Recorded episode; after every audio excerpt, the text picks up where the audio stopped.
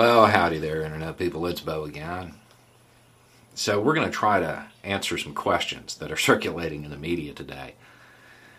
Uh, if you don't know, a large number of cops in Portland have resigned from a, uh, a specialized team they send out to deal with civil disturbance. Uh, they resigned shortly after one uh, one member of their team was indicted. And the question is, well, what are we going to do? What are we going to do? The response from most people has been to say, well, go look at the footage. Go look at the footage of Teri Jacobs and uh, see if you think that that was warranted. And if cops are resigning over that, that would indicate that, well, maybe they shouldn't be on the team. And that's a good answer. It's a good answer. I think it's incomplete, though, because there's some other things at play. The reality is, when they're talking about it, when the cops are talking about why they quit, it's not just the the indictment of one of their, their teammates over the Teri Jacobs incident. It's also that the mayor said they were using too much force, and a judge. The judge said they were using tear gas too much. And these were the reasons. This all plays together. So, to recap, the elected official, the mayor, said they're using too much force. A judge said they're using too much force. And the prosecutor said they're using too much force. And their response is, well, we're not going to change, so we're going to quit. So, what do we do? That's the question. Send them a going away fruit basket.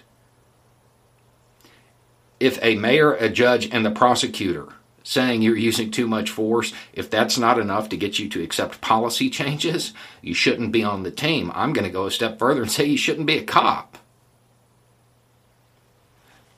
That certainly sounds like members of that team feel like uh, they're above accountability, that they are above the law, that they can use whatever force they would like, and that they shouldn't have to answer to anyone, to include the mayor, the judges, and the prosecutors. That doesn't sit well with me.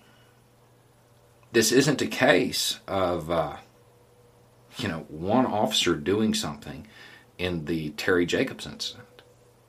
Just the indictment. Now, keep in mind, this person hasn't been convicted. The cop hasn't been convicted. J- just having charges brought was enough to say, no, no, no. We're, we're not going to play anymore. We're going to quit. We're going to take our ball, batons, and go home. That, uh, to me, suggests that the bad apple has already spoiled the bunch. That the culture in that team is one of uh, expecting to be held unaccountable, to have no oversight whatsoever, to have their actions retroactively justified, no matter what they do. That's the way it seems to me. If a judge, the mayor, and the prosecutors are all saying you're using too much force, it's time for policy changes. And you should want to accept that as part of the community. But if that is just unimaginable, unthinkable, something that you shouldn't agree or you wouldn't agree to, you probably shouldn't be on this team and you probably shouldn't be a cop. Anyway, it's just a thought. Y'all have a good day.